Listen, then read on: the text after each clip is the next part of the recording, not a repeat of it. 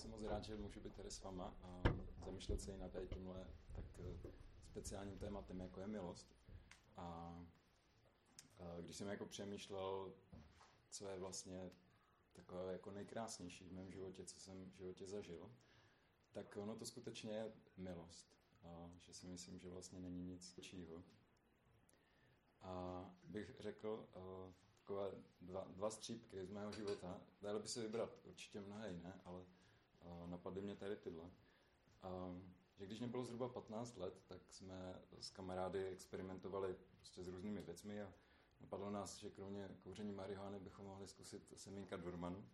A nakonec to skončilo tak, že, že mě v nemocnici pumpovali žaludek a, a radši, raději si mě tam jako přes noc nechali na pozorování. Ale já jsem pak vnímal, že jako ještě navíc tím, že do té nemocnice mě vezli rodiče, že, že to bylo něco, nějaké vyjádření určité jako neposlušnosti, určité jako zrady vůči těm svým rodičům. Že jako určitě jsem za jejich zády dělal spoustu různých jako jiných věcí, a, ale tohle bylo jako něco, o čem oni věděli, a co se vlastně dozvěděli a u čeho byli velmi blízko. A, a věřím, že to pro ně muselo být jako velmi děsivé. A tak jsem se za to styděl a bylo mi to velmi líto, že jsem jako tím zranil. A když jsem se potom jako vrátil a, poprvé jsem se setkal se svým tačkou, tak já jsem byl na zahradě a on přicházel ke mně a já jsem nevěděl jako moc, co bude, protože nic podobného jsem vlastně jako v tom vztahu, který jsme spolu měli, nezakusil do té doby. A jestli, jestli mě zbije, nebo mě dá nějaký zákaz nějakého zaracha nebo něco takového. A já si nepamatuju, jaké slova použil, ne, nevím už, jako co vlastně řekl. Ale jenom vím z toho jeho výrazu. A, a to, co se mi vrilo jako do srdce, bylo a, slova, jako mám tě rád a záleží mi, záleží mi na tobě. A že, že jsem to vnímal jako, jako milost, protože určitě bych si zasloužil něco, něco jiného. A mě napadl ještě jeden takový usměvnější příběh, když jsme s jednou kamarádkou cestovali autobusem a stáli jsme, neseděli, tak, tak mě napadlo hrát takovou hru, že prostě si budeme šlapat jako na boty a vždycky ten druhý člověk musí jako tou botou uhnout. A nevím, jestli jste to někdy hráli. a, no, tak jsem se jí neptal a začal jsem to hrát. A, a podařilo se mi jako několikrát prostě na tu, na tu botu šlápnout. A ale už jsem se cítil trochu tak, že tyjo, tak ona mě nešlápla ani jednou a já jsem ji vyšla po tolikrát, tak, tak už jako tam byla příležitost, kdy ona mě mohla šlápnout jako na tu moji botu. A, a ona to neudělala. A já jsem z toho byl jako, jako překvapený, to, tak, jako proč. A, a po pár vteřinách jsem se jí zeptal, jako proč si mi nešlápla na tu moji botu. A ona řekla, no ale já jsem tě nechtěla jako pošlapat boty. A, a já jsem se cítil opět takový jako zanbaný, že já jsem ten, kdo by zasloužil jako mít ty pošlapané boty a ne, ne ona. A, no, tak uh, já bych vás teďka poprosil, jestli můžete tak, jak třeba sedíte v těch uh, skupinách kolem stolu, jestli byste, s, pokud vás napadá nějaký příběh třeba ze svého života, můžete se cítit velmi svobodně v tom, co sdílet a co ne, kde jste zakusili milost a jaké to pro vás bylo. Uh, nebo Maja se na to ptali, co to vlastně milost je. Když jste teďka přemýšlel o těch svých nějakých příbězích ze života, tak bychom se ještě zrekapitulovali jednou tu definici. A co všechno patří do těch atributů milosti, co ji specifikuje, že se opravdu jedná o milost? Že to není zásluh, mm-hmm. že to stejně za to, že by si to zasloužil. Mm-hmm. Napadlo vás třeba ještě něco jako toho povídání? Něco nového? Většinou to toho recipienta způsobí nějaké dobré věci alebo pocity, že Aha. může ho to preměnit nějakým lepším způsobem potom. Aha. Má to moc ke proměně? Je to právě něco, co si nezasloužíme. Mhm. Nezasloužíme si to. Takže to vždycky znamená určitou jakoby ztrátu pro toho, kdo to mělo když se týká mm-hmm. nějakých svých práv nebo pomsty, šlapají na boty nebo Jo. To není, není zadarmo. Jo, jo. Je to tak. Mě napadá jako, jako analogie, že, nebo jako uh, ilustrace, že uh, kdybych třeba tady Jurajovi uh, zničil kytaru, což bych udělal velmi nerad, ale uh, jako příklad, tak uh, vlastně já tím napáchám škodu, já něco zničím a něco je porušené uh, a Jurajovi vzniká újma uh, a na mé straně je dluh. A, a v podstatě jsou dvě možnosti, co my můžeme jako udělat s touhle situací. Ta jedna je, že já tu kytaru zaplatím, koupím třeba novou, a jsem to teda já, kdo splácí dluh a tomu se říká spravedlnost. A ta druhá možnost je, že Juraj ke mně přijde a řekne mi, brácho, já ti to odpouštím, a, ale pak je to on, kdo to platí. Jo, když, když vlastně nezaplatím já, který jsem vytvořil ten dluh, zaplatí to ten, ten druhý, komu je vlastně ta ujma, komu vznikla. A, ale vždycky je tady vlastně někdo, kdo to musí zaplatit. Vždycky, když je něco porušené, vždycky někdo platí. A buď je to spravedlnost, anebo je to milost. A všichni, jak jsme tady, tak, tak uh, toužíme po milosti. A, myslím si, že to je důvod, proč uh, jako tolik je oblíbená třeba píseň Amazing Grace, kde se zpívá takovou sladkém uh, zvuku té úžasné milosti, která zachránila takovou mizeru, jako jsem já, nebo protože máme rádi příběhy, jako je Forrest Gump, nebo příběhy, jako, jako jsou Bídníci, kde je vždycky prokázána nějaká milost. Myslím si, že toužíme po milosti, protože naše přirozenost a svět, ve kterém žijeme, je nemilost. A že to je něco, v čem vyrůstáme od malička. A že jsme vyučováni tomu, že raní ptáči dál doskáče, bez práce nejsou koláče, nikdy není nic zadarmo, co si znadrobil, to si taky sníš. Podle své práce je člověk hodnocen mzdou. Um, když se člověk zadluží a dostane se do exekuce, tak bude v exekuci do té doby, než nesplatí ty své dluhy. Když nějakým způsobem přestoupí zákon, tak je za to souzen a patřičně potrestán. Ale je tady uh, dobrá zpráva, a tak jak jsme o tom vlastně přemýšleli i během těch chval, a že je milost, která je dostupná neustále pro každého člověka, která je zdarma a kterou můžeme e, čerpat a, a to je milost ze strany Boha. I když, když se třeba s ní nesetkáme v tomhle světě nebo od svých třeba i blízkých, tak ze strany Boha je vždycky k dispozici. A, a, ale abychom jako mohli vlastně rozumět, co to znamená, ta boží milost, tak, eh, tak se musíme podívat na, na to, jaká je podstata Boha, jaká je podstata člověka. A to bychom se podívali do Bible, protože Bible mluví o Bohu a je to zjevení toho božího slova. V prvním listu Janově eh, se píše o Bohu, že Bůh je světlo a není v něm nejmenší tmy. A že v Bohu je totální absence zla.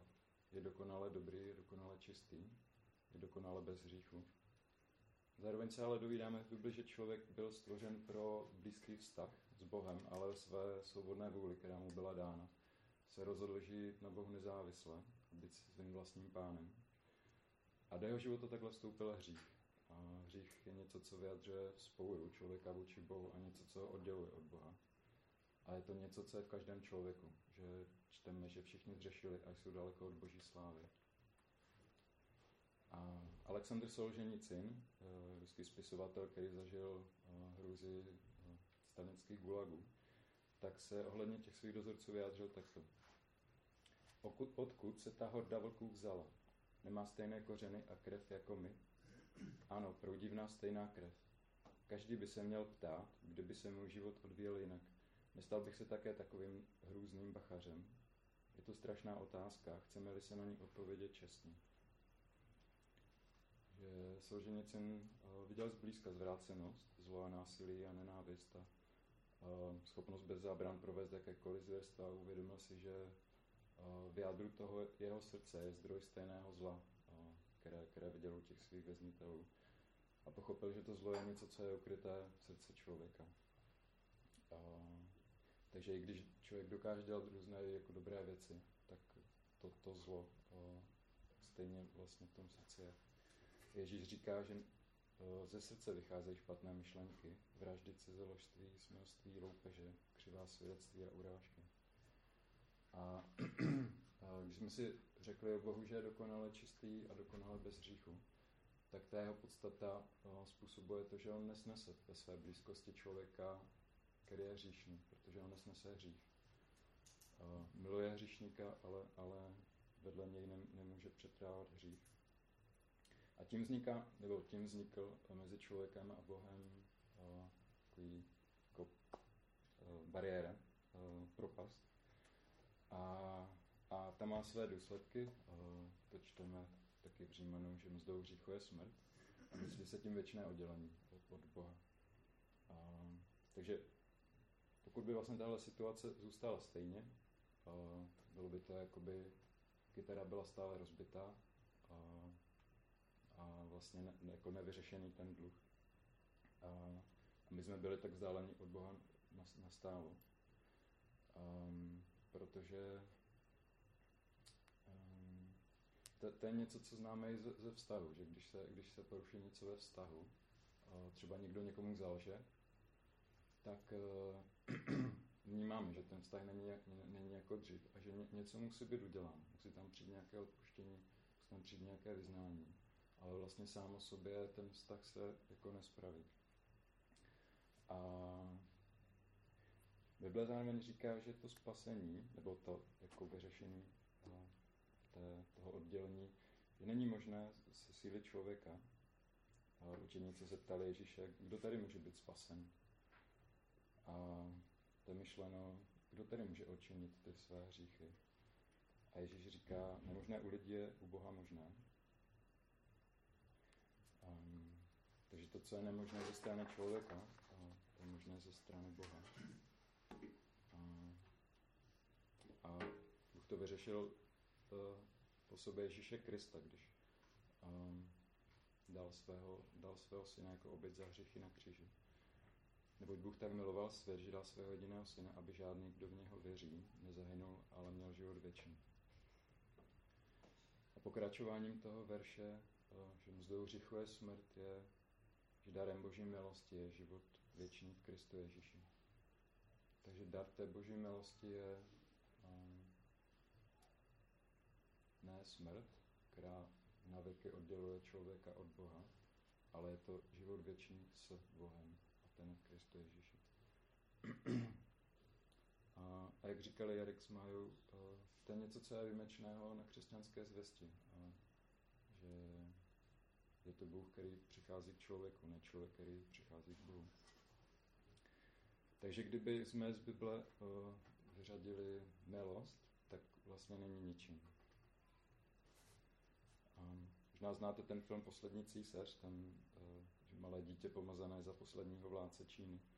V takovém luxusním světě uh, je obklopeno tisíci eunuchy a, a, a ti splní jakékoliv jeho přání. Co se stane, když uděláš něco špatného? Zeptal se jeho bratr. Když udělám něco špatného, je někdo jiný potrestán. Odpověděl malý vládce aby to dokázal, tak rozbil vázu. A, nebo nějaký džbán a, a ten jeho služebník je potrestán bytím. A to bylo možná nějaké starověké čínské pravidlo, a, ale Ježíš tady tohle pravidlo obrací na ruby. A když sluha udělal něco špatného, byl potrestán král.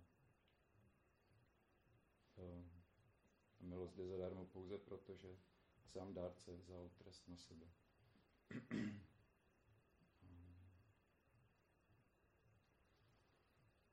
V listu Efeským taky čteme, že milostí jste spasení skrze víru.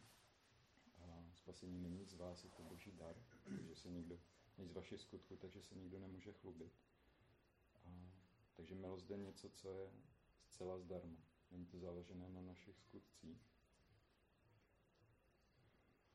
A, tak já jsem rád, že Bůh není jako člověk a že ta jeho logika je jiná, že, že Bůh nedává výplaty, ale, ale dává dary. A v té jeho sféře a, jako přemýšlení o milosti se slovo zasloužit vůbec nevyskytuje. Protože kdyby dával podle těch našich zásluh, tak, a, tak by se nikdo nemohl ani z dálky přiblížit naplnění požadavků jeho na dokonalý život. A Ježíš často vyučoval v podobenstvích, v různých příbězích. A jedním z takových uh, jako příběhů o milosti je uh, napsané v Matoušovi 20. A je to podobenství o, uh, o těch, co pracovali na vinici. Tak si ho můžeme teďka přečíst. Neboť s královstvím nebeským je to tak, jako když jeden hospodář hned ráno vyšel najmout dělníky na svou vinici. Smluvil s, děl, s dělníky denár na den a poslali na vinici. Když znovu vyšel o deváté hodině, viděl, jak, stojí nečinně na, jak jiní stojí nečinně na trhu. A řekl jim, jděte i vy na mou vinici a já vám dám, co bude spravedlivé.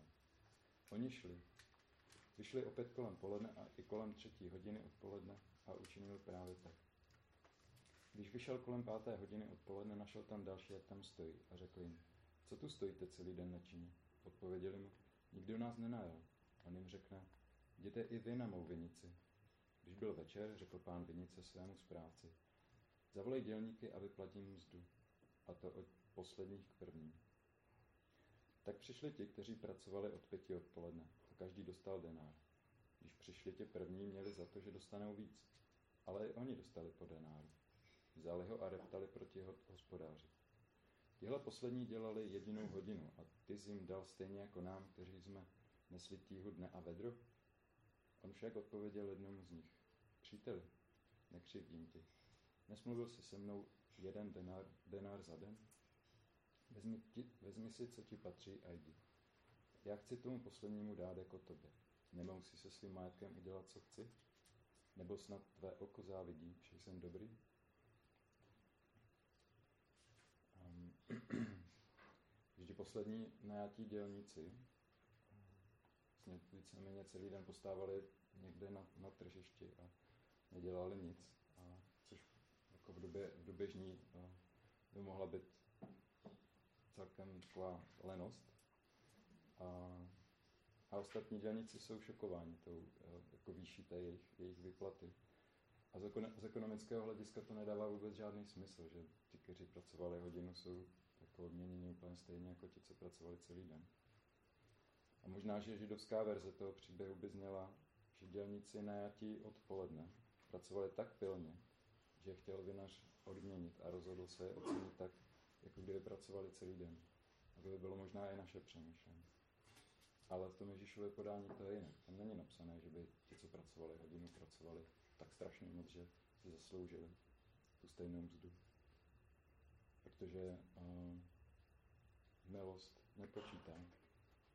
Stejně tak, jako nepočítá uh, velikost hříchu nebo velikost nějakého, nějaké vzpoury uh, člověka od Boha. Uh, možná ten náš přístup je víc takový jako kvantifikující. Ale Bůh, Bůh je jiný, naštěstí. A poštol Pavel velmi dobře věděl, že milost přichází nezaslouženě a že přichází z boží iniciativy, nikoli z té naší. Byl to člověk, který byl velmi vzdělaný a měl velmi dobré postavení, byl to právě živý, horlivý pro tradice lidu, pro Boha a taky pro zákon. A on v Jeruzalémě pronásledoval křesťany. Dával je trestat a schvaloval jejich zabíjení. A byl přítomen taky ukamenování Štěpána. A on věřil, že dělá dobrou věc. A od kněží si jednou dne vyžádal povolení, aby mohl to stejné dělat v Damašku. Ale na cestě tam se něco stalo. A bychom se podívali teďka na ukázku krátkou. O tom. Ukázka té, té části života Pavla, kdy jel do Damašku a na té cestě se mu zjevil Ježíš a ptal se ho, jako Pavle, proč mě pronásleduješ? A on na tři dny oslepl a potom ta, ta, ta druhá, druhá pasáž byla, když se, se potkal s Ananiášem Ananiáš a vlastně na něj vložil ruce, aby mohl zase vidět. A Ananiáš byl poslaný Ježíšem. A Ananiášovi se Ježíš ukázal ve vidění a, a řekl mu, aby šel za Pavlem, nebo tehdy ještě se jmenoval Saul, a že ho k němu posílá. A že si, ho, že si ho vyvolil za nástroj pro šíření křesťanství. A, a to je takový jako paradox, že vlastně člověk, který pro nás sleduje křesťany, se najednou stane člověkem, který je možná nejdůležitější v šíření křesťanství. A, a stalo se to právě tím, že se a, jako setkal s boží milostí, že boží milost je něco, co jako totálně všechno převrací na ruby. A, kdy jako hodnoty, které člověk a, jako vyvyšuje maximálně před uh, setkáním se s touhle milostí, uh, se najednou mění. A, a mění se sami, aniž by člověk o to nějak uh, jako se zasadil. A, čím mění se jeho touhy. A, a Pavel tam říká, jakože jako špatný člověk, říká wretched man, a že zaslouží smrt a, a, a Neaneáš mu na to odpovídá, že jako to my všichni, ale že Ježíš nás vysvobodil z té moci hříchu. A to je, to je vlastně dobrá, dobré jako výchozí postavení, že, že on začíná od nuly. Jak říkal Erek v tom zamýšlení ve chvalách, že Ježíš přichází pro, pro ty hříšné, ne pro ty spravedlivé. Že tohle vnitřní nastavení je vždycky dobré, dobré nastavení stříc té boží milosti. Nastavení, které je vyjádřeno dvěma slovy. A jsou nejsem hoden. To že na boží milost nemám nárok. Mohu jen ji přijmout a poděkovat za ní.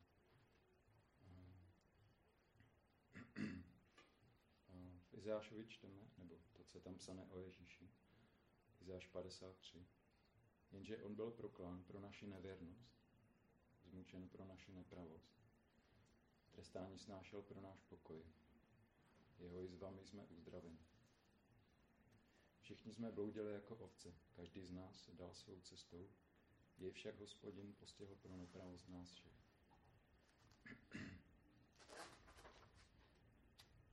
tak. Um, já nevím, kolik je hodin. Můžeme trošku přemýšlet o tom, jak vlastně žít z moci milosti věřím tomu, že, že je velmi ostrá hrana mezi tím, jestli člověk žije z milosti, anebo žije z vlastní spravedlnosti. A, a že to je velmi často i jako obtížné jako rozpoznat sám sobě, na co vlastně spolehám.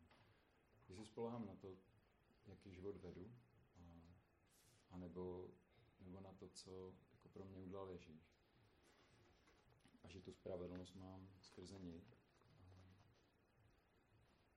Jestli je milost pro mě stoprocentní, jestli smívá stoprocentně všechny mé přestoupení, všechny mé hříchy, všechny mé nedokonalosti, ale nejen ty minulé nebo současné, ale i ty budoucí.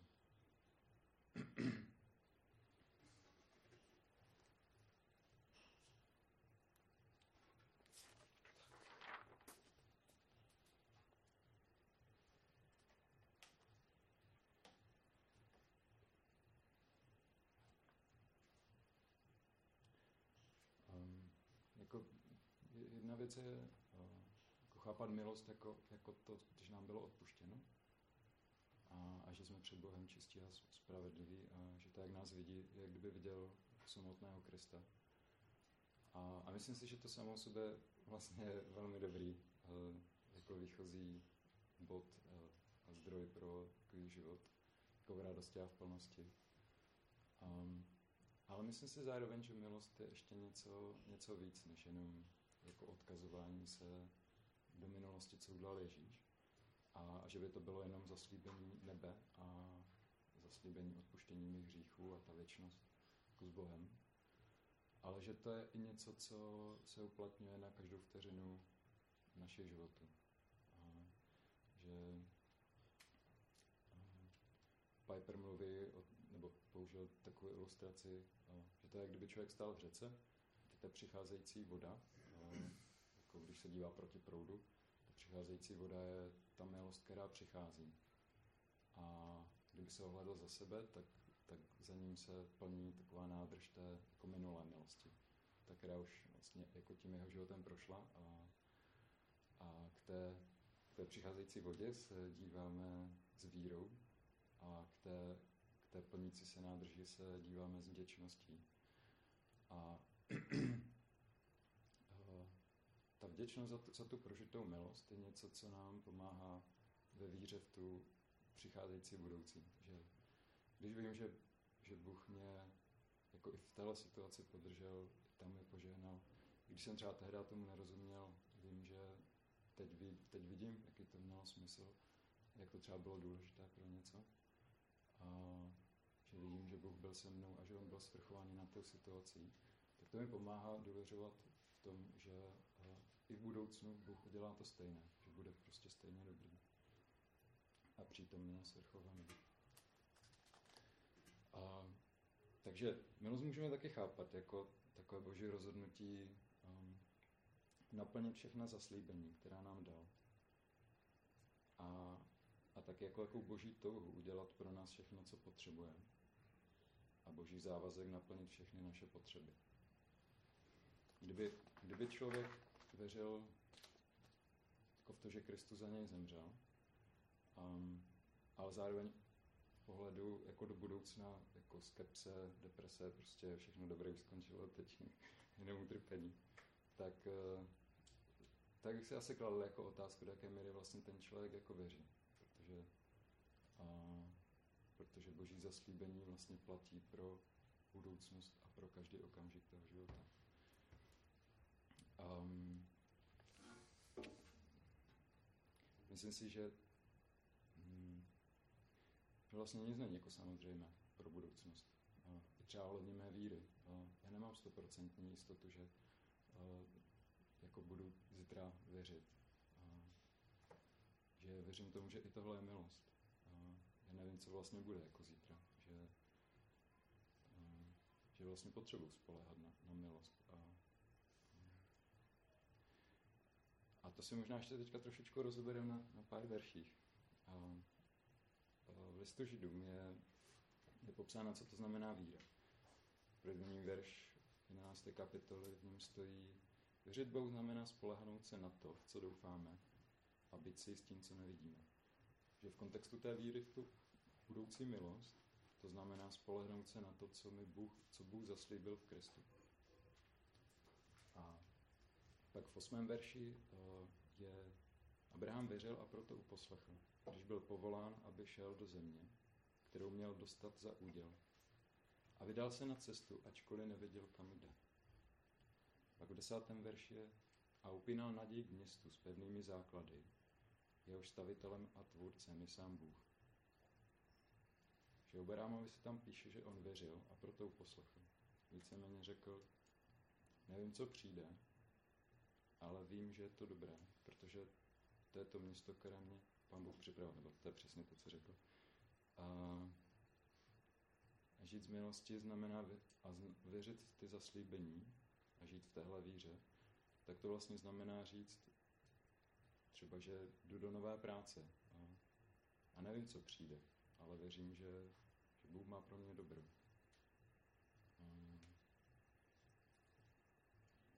Nebo se stěhují do nového města. Nevím, co přijde, ale věřím, že Bůh má připravené dobré věci, že bude se mnou, že mě neopustí.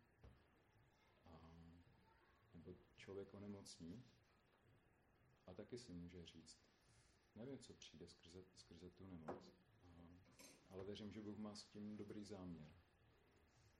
Že teď tomu třeba nerozumím, ale, ale věřím, že on ví a on tomu rozumí.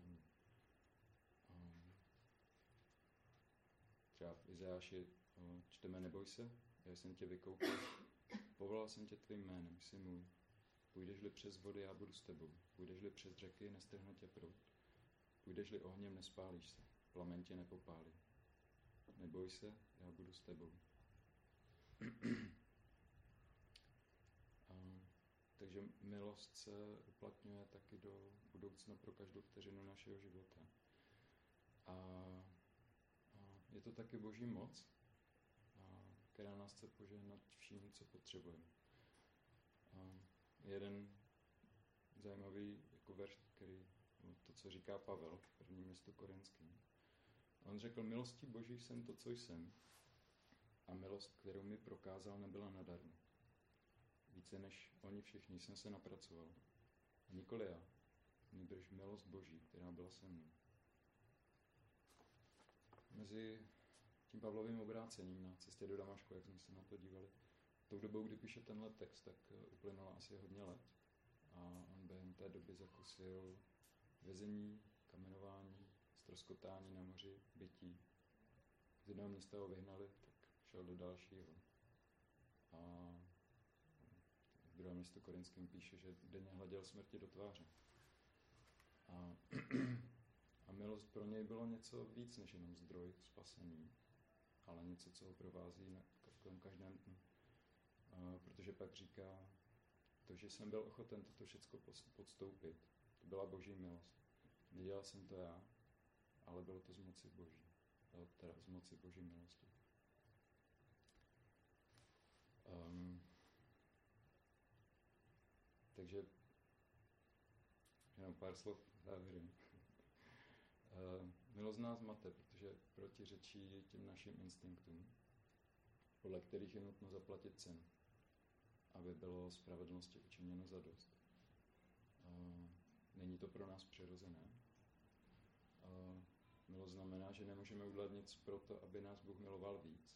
Žádná duchovní cvičení ani odříkání ani nějaké nasazení za dobré věci, ale taky znamená, že neexistuje nic, co by, nás mo- co by mohlo Boha přimět, aby nás miloval méně.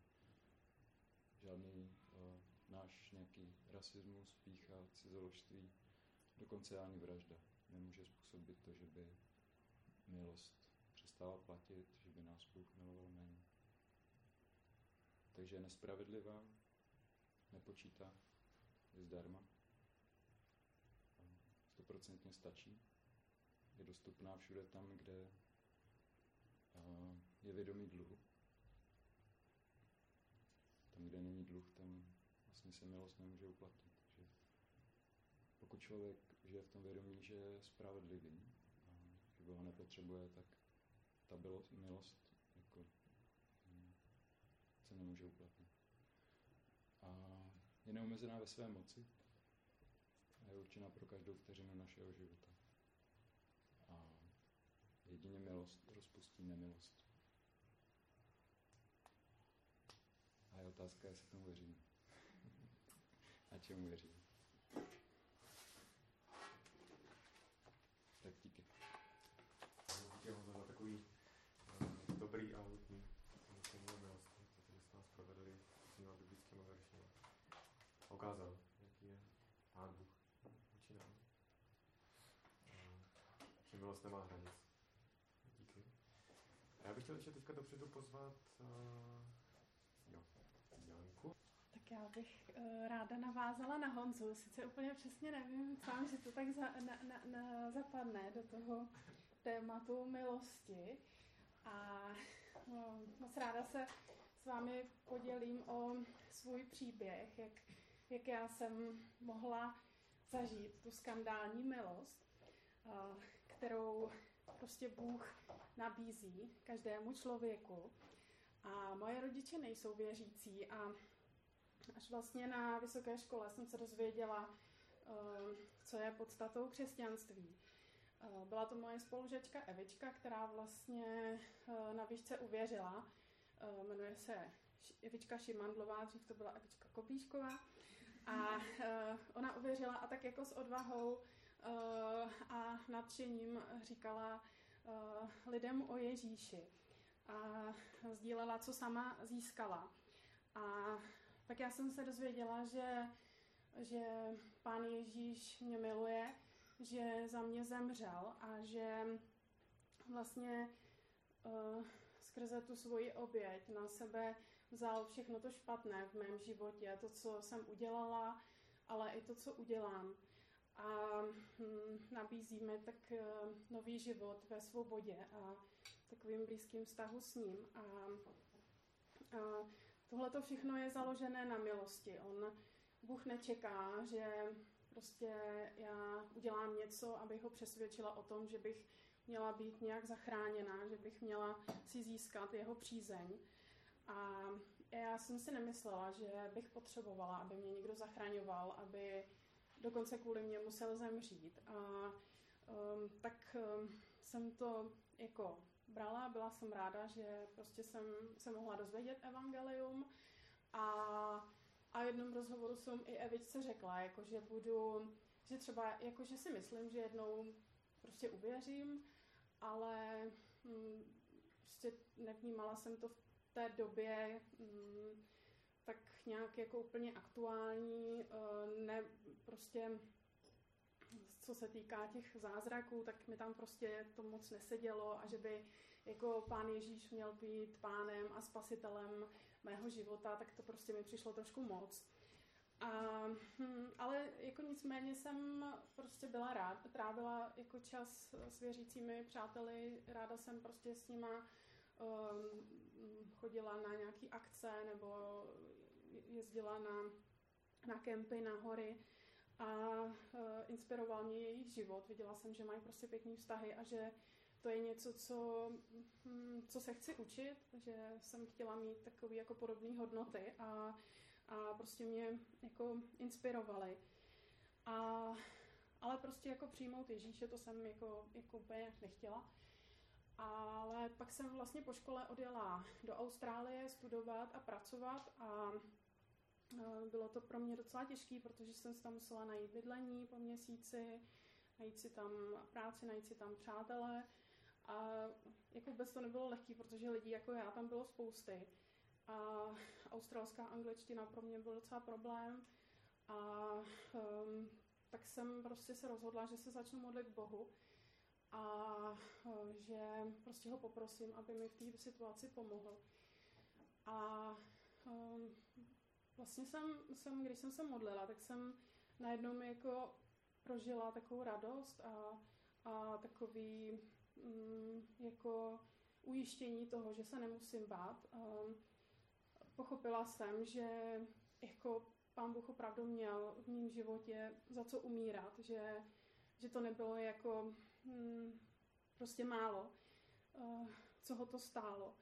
A prostě věděla jsem, že se v mém životě něco změnilo. A vlastně mm, te, te, ten čas v Austrálii pro mě byl potom strašně jako cený a uh, bylo, mož, bylo super tam prostě potom moci cestovat a našla jsem si práci v kavárně, měla jsem tam s přátelé, se kterými jsme trávili čas na pláži a, a pak jsem vlastně, když jsem se vrátila z Austrálie, tak jsem se přestěhovala do Prahy a a tam jsem vlastně nebyla jako v žádném společenství křesťanů, protože tady ještě in life nebyl, to ještě jako hodně dávno. A e, vlastně jsem e, ale pořád byla tak nějak jako v mysli té mojí kamarádky Evičky, která mě pak propojila přes kamaráda s, s kamarádem, který e, byl v Poděbradech, odkud pocházím a kde jsou moje rodiče. A vlastně jsem tam tak postupně začala chodit do církve bratrský a nejdřív e, tak jako jenom tak jako občas a a pak tak jako častěji. A vím, že to pro mě bylo vždycky takový těžký, jako za prvý v neděli ráno vstát a za druhý tak jako se překonat, prostě tam jako být s těmi lidmi a prostě jsem si furt připadala takový křesťan amatér a vždycky jsem se tak jako bála různých těch rozhovorů, ale, ale prostě vím, že pán Bůh už jako by mě tak jako držel a vedl v tom, jak eh, prostě žít ten život jinak. A vlastně mm, já jsem prostě hrozně vděčná za, za poděbradský společenství a zároveň jsem hrozně vděčná i za společenství jako tady v Praze, protože když tady začala, eh, když tady vlastně vznikl In Life, nebo prostě tady rozvinula ta služba, tak jsem vnímala, že jsem mnohem mohl, mnohem, jako že jsem mohla jít mnohem víc do hloubky ve vztahu s Pánem Bohem, že jsem uh, mohla prostě pronikat do, uh, do, bo, do božího slova a že vlastně se um, mi někdo tak jako věnoval a pomáhal mi v té, cest, té mojí cestě víry a prostě měla jsem někoho, kdo, kdo se nebál mi říct, že i v mém životě potřebuju něco změnit a, a že prostě um, potřebuju, aby um, různé oblasti mého života byly tak nějak um, prostě posunovány. A, a zároveň jsem mohla zažívat prostě, že ta boží milost je opravdu nekonečná, že Bůh se nade mnou smilovává a touží po blízkém vztahu a, a že už nemusím žít v takovém jako diktátu světa, že prostě mm, mm, Bůh mi nabízí nový život a že vlastně mm, mě má tak strašně rád, že dokonce touží potom, abych s ním strávila celou věčnost. A, a Pán Bůh je ten eh, vlastně tím, kdo je úplně nejšťastnější ze všech a touží se mnou tu radost sdílet. A já mám svobodu, jestli se rozhodnu to přijmout a nebo nepřijmout. Ale my jsme v Bibli tak vybízeni, aby jsme směle přistoupili k trůnu milosti, aby jsme mohli do, najít milosrdenství a milost v pravý čas. A já si myslím, že tak nějak jako začínám rozumět té skandální boží milosti a že to je něco, co prostě chci pořád objevovat, že to je něco, co chci poznávat a protože vím, že, že mě to mění a že vlastně ta boží milost um, mě prostě dává novou dimenzi života. A, a tak um, pán Bůh nám dal nový srdce, který už není um, kamenný a já někdy vidím takový obraz, že jsem, tako, že jsem jako v bahně a že to je situace, kdy tak kritizuju, soudím, že si stěžuju, že si myslím, že jsem lepší než ty druzí a nebo se zlobím a ale pán Ježíš mě tak z toho bahna vlastně vytahuje a dává mi prostě zažít, že uh, už nemusím být takovej otrok. A že prostě v něm můžu prožívat radost a plnost a, a pokoj. A, a že to je prostě vzácný. A já jsem si včera dělala k večeři uh, růžičkovou kapustu a uh, když vlastně jsou takhle ty malé kuličky, tak většinou na venku jsou takový ty špatný lístky, které je potřeba tak uh, otrhnout a, a protože jsou tak různě špinaví nebo Eh, já už jsem to tam měla další dobu, takže se tam na tom objevovaly různé věci. A, a já jsem si uvědomovala, že vlastně Pán Bůh jakoby uh, i v mém životě tak různě jakoby sloupává takový jako lístky nebo takový jako hm, vrstvy uh, nedobrých věcí, že um, mi pomáhá tak uh, sundat takovou takovou tu moji hm, představu toho, jak já bych, jaká já bych měla být a, a e, vrstvu toho, jak e, si myslí druzí, jaká já bych měla být a vrstvu strachu a vrstvu různého očekávání a nároků. A, ale vlastně potom, když tyhle ty vrstvy, tak jako hm, pán Bůh snímá, tak uh, sice je z toho třeba někdy jenom taková malá hlavička, ale je čistá a je, uh, je prostě krásná. A tohle prostě dělá pán Bůh v životě každého z nás díky svojí milosti. Nás tak očišťuje a proměňuje a ani když žádnou tu, tu kapustičku on prostě neodhodí, že už je moc špatná, že už je moc prostě uh, ušpiněná a, a něčím prolezlá. On prostě si s každou tou uh, kytičkou vlastně dává takovou práci a, a takovým citlivým způsobem prostě z ní um, sundává ty, uh, ty vrstvy, který prostě je potřeba odstranit. A uh, tak já si uvědomuji, že prostě nemám často sílu a nemám moudrost pro to, abych dělala dobré věci. Ale v, v listu, v druhým listu tesalonickým je řečeno, že sám, sám pak náš Pán Ježíš Kristus a Bůh náš Otec, který si nás zamiloval a ve své milosti nám dal věčné potěšení a dobrou naději, než, nechť pozbudí naše srdce a dává nám sílu ke každému dobrému činu a slovu. A, a tak já nemusím prostě spoléhat na sebe, můžu spoléhat na Pána Boha. A tak jsem vděčná, že prostě jsem mohla prožít to. Díky. Pardon.